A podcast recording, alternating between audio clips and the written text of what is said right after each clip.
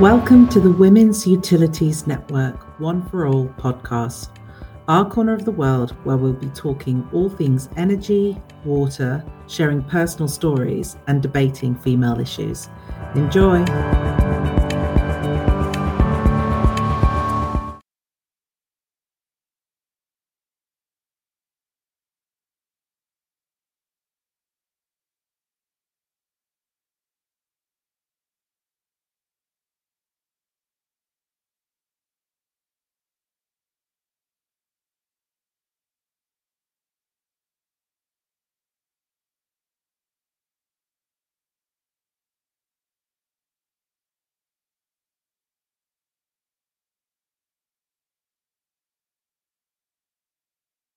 Welcome to this One for All podcast. I'm Victoria Lemmon, and joining us today is Yuko Tanaka from GridBeyond.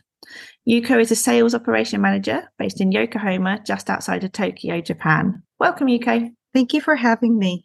It is a great pleasure to be here. Thanks for joining us. Um, I'm really looking forward to understanding a bit more about how the energy market works in Japan. It's obviously very different to what we're used to here. But before we get there, I know you haven't always worked in energy. Can you sort of tell us a bit about your career to date, please? After I graduated from university, I started my career at one of the global beverage companies in Japan. My division um, oversaw whiskey, brandy, liquor, wine, and cocktails, and I oversaw mainly wine, responsible to support the sales team grow our business in Eastern Japan region. I was supporting the sales team from the back end, such as analyzing the market trend, initiating sales promotion, creating marketing tools, flyers, posters, brochures, and premiums. I managed many di- uh, big wine fairs and events. It was a lot of tasks and responsibilities, but I had great support and was enjoying the achievement we were making through the activities. I did it for total five years, but it became a great, uh, great challenge when I got my kids. I was ambitious and I wanted to be successful at work, but I also wanted to be the best mom for my kids. It was just impossible. Company culture, um, it, it was just impossible. Company culture 20 years ago in Japan was not understanding to working mothers, especially in the sales division. Most women left work to become a housewife, and that's how it was back then. We had meetings set up very late, and no one worked from home and the more ambitious I was, the more difficulties to balance both. And my husband wanted me to stay home with my kids like other women. And I was facing another difficulties like um, finding good childcare. So I made my decision to stay home raising kids. I spent like nearly six years at home with my three kids. I enjoyed, uh, but I always felt like I'm not a, a housewife person. I liked working and keeping, yeah, I liked working and keeping myself busy, like facing challenges and getting excited to the achievement that we make as a team. It's so, not for everyone being at home, is it? It's it, it was fun but it, you know you know like the the jet coaster kind of like excitement and the achievement and the teams it's just so you wanted to different. get back to a team yeah I can understand that. yeah. I really gradually like um decided to um do work once again. Like I restarted from working part-time jobs and and in 2017 I dived into the energy industry. American company was seeking for a bilingual marketing person, which I thought was a great chance to restart my career. Nice. Yeah, I always you yeah, fell into energy. You didn't start yeah. from energy background. It was more your marketing background mm-hmm. that took you there. Yes, um, I didn't even know how to read my energy bills. so I, I was um, I wasn't um, really confident about doing the energy part, but I was really confident uh, with my um, sales and marketing skills. Mm-hmm. And um, the company actually wanted someone to do take over the communication part of um, facing the B2C part. Yeah. And I and I also was very interested and always wanted to work in a global market. So they needed someone like me. it was a really pretty good match. You've had a lot to learn, I guess, on the energy side of things. Yes. Well, doing it for five years now. Did you say you've been doing it since 2017? Mm-hmm. Um, well, I had some switching jobs because of the family reasons. Um, mm-hmm. um, I had to relocate to the um, Kanto region, which I'm now living. It's near Tokyo. But um, the reason I moved was because my husband moved to Tokyo, so I had to change jobs. And but I started another job with the energy sector, which now was the headquarter was in New York. So it's another American energy company. When this energy company got acquired, I switched to a Japanese company and spent a few years there. But now I'm back in the energy industry again, working for GridBeyond. Grid Beyond supports industrial and commercial energy users to actively participate in energy tech services to help the grid by way of demand side response which was I thought was very um interesting and something that I wanted to do as a lifetime uh, work. Nice. And is the energy sector in Japan very different to the UK? Yes, um, energy sector in Japan had been very different to UK as it was totally closed with um, few dominant players in the market. Now that it had been liberalized, it is chasing the same path UK market has gone through, like opening new energy markets, trading multiple products, trying to bring in more renewable energy into grid, and changing regulations rules, all aiming for carbon neutrality in 2050.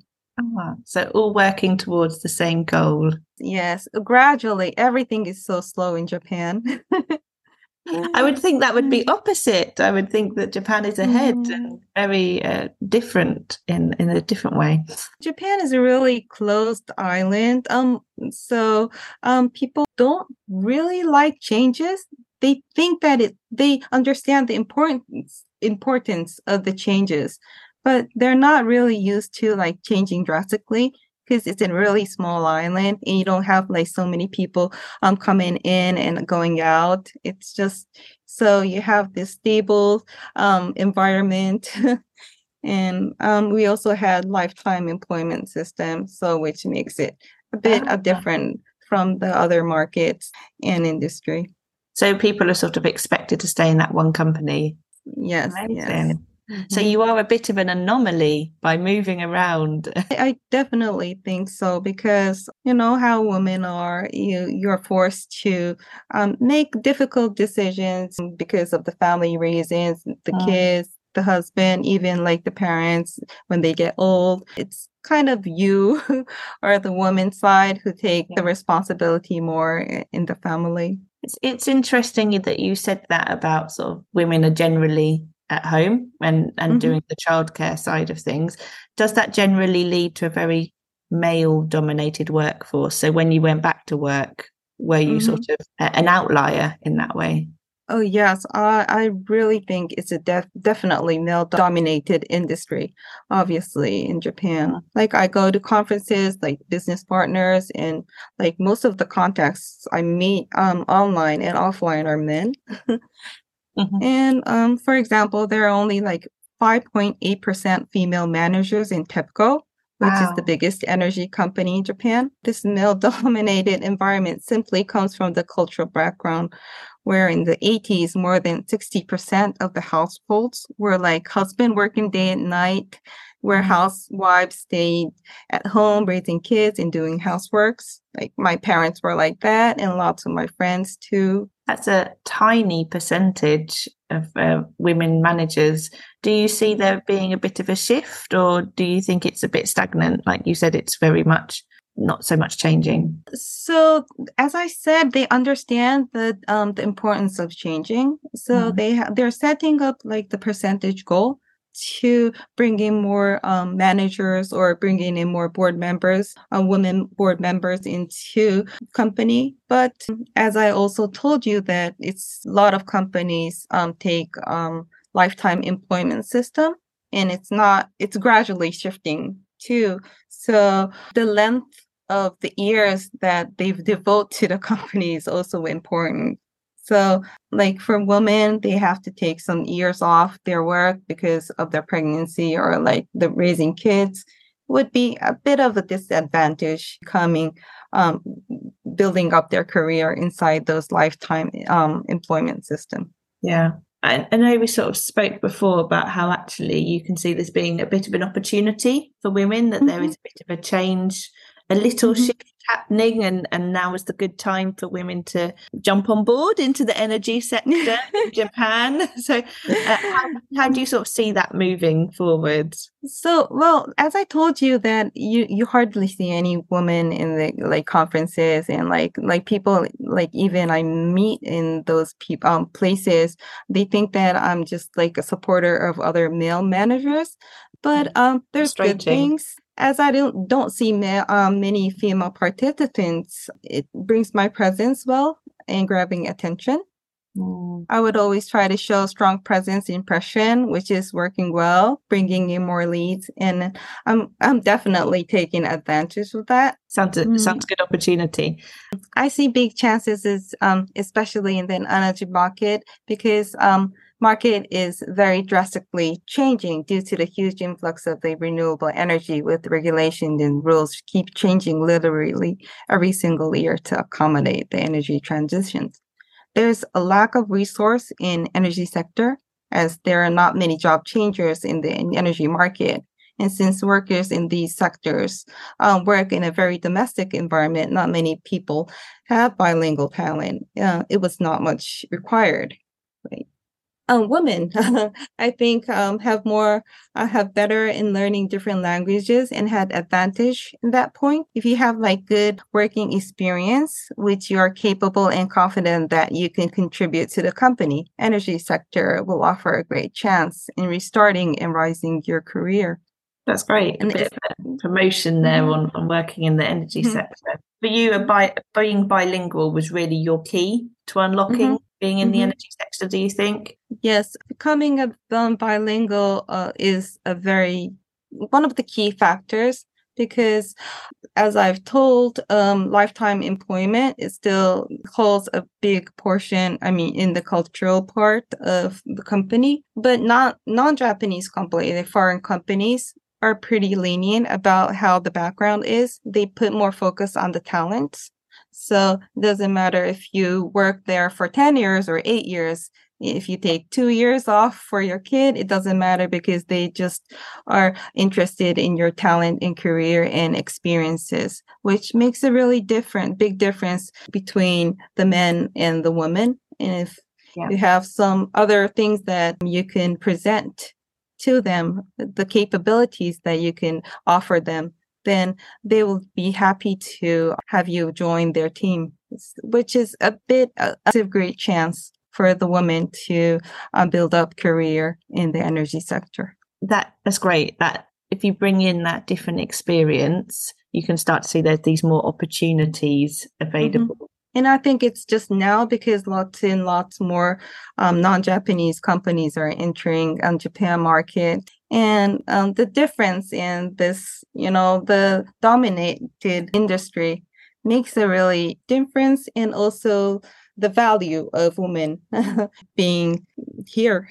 and how are you in GridBeyond linked to the Women's Utility Network? What for you sort of obviously in Japan we're very much a UK based um, organization mm-hmm. but how how are you here doing the women's utility network as part of grid beyond who put you up to doing oh. it I'm, I'm just being nosy really yes yeah so Gib, gabby um gave me um this offer and i thought yeah. this opportunity getting connected with people working in this industry really um helps me like get motivated that I'm not I feel myself that I'm not alone like work because you see everyone is male and you don't have like really connection like deep connections with other people working in a different um companies because yeah. it's kind of closed industry so like um, joining this podcast, listening to pe- how people are um, engaged and building up their career, just motivates me yeah. and just gives me energy to try and to do something that um that I can accomplish something from their the career which yeah, yeah um, I'm really happy that Gabby uh, Gabby gave me this opportunity. I'm really happy that you decided mm-hmm. to take it. It's really interesting hearing um, the Japanese perspective of the energy market and mm-hmm how the, I can see that there are similarities, but also there is obviously quite a big difference. And and the move, but the movement that Japan mm-hmm. seems like it's working towards it is going in the right direction by the sounds of it. And with that direction, it's bringing those opportunities for more women to come on board.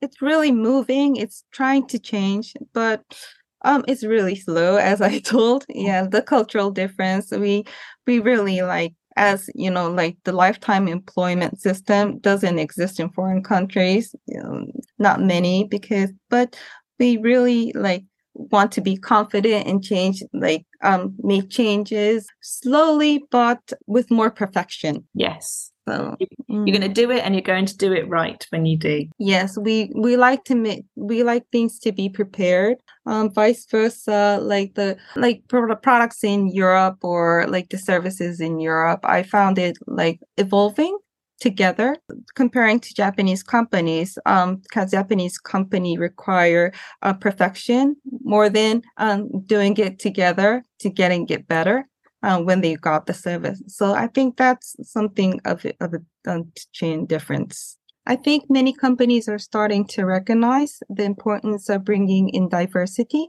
There are researchers that are bringing in women in board will increase values and that women are most important drivers of sustainability as well as corporate social responsibility. Energy industries are forced to change, and I strongly think that bringing diversity into human resource will give a good impact to supporting the big change. Having more women in the sector, I think, is a win-win solution for the company, industry, and for both women and men. We can't argue with that, really, can you? yes. Mm-hmm.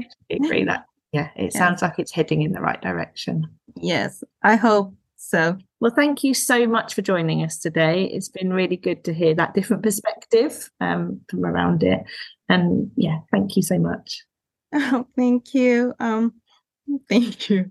Thank you, listeners, for uh, listening to the Women's Utility Network podcast today. We will see you soon.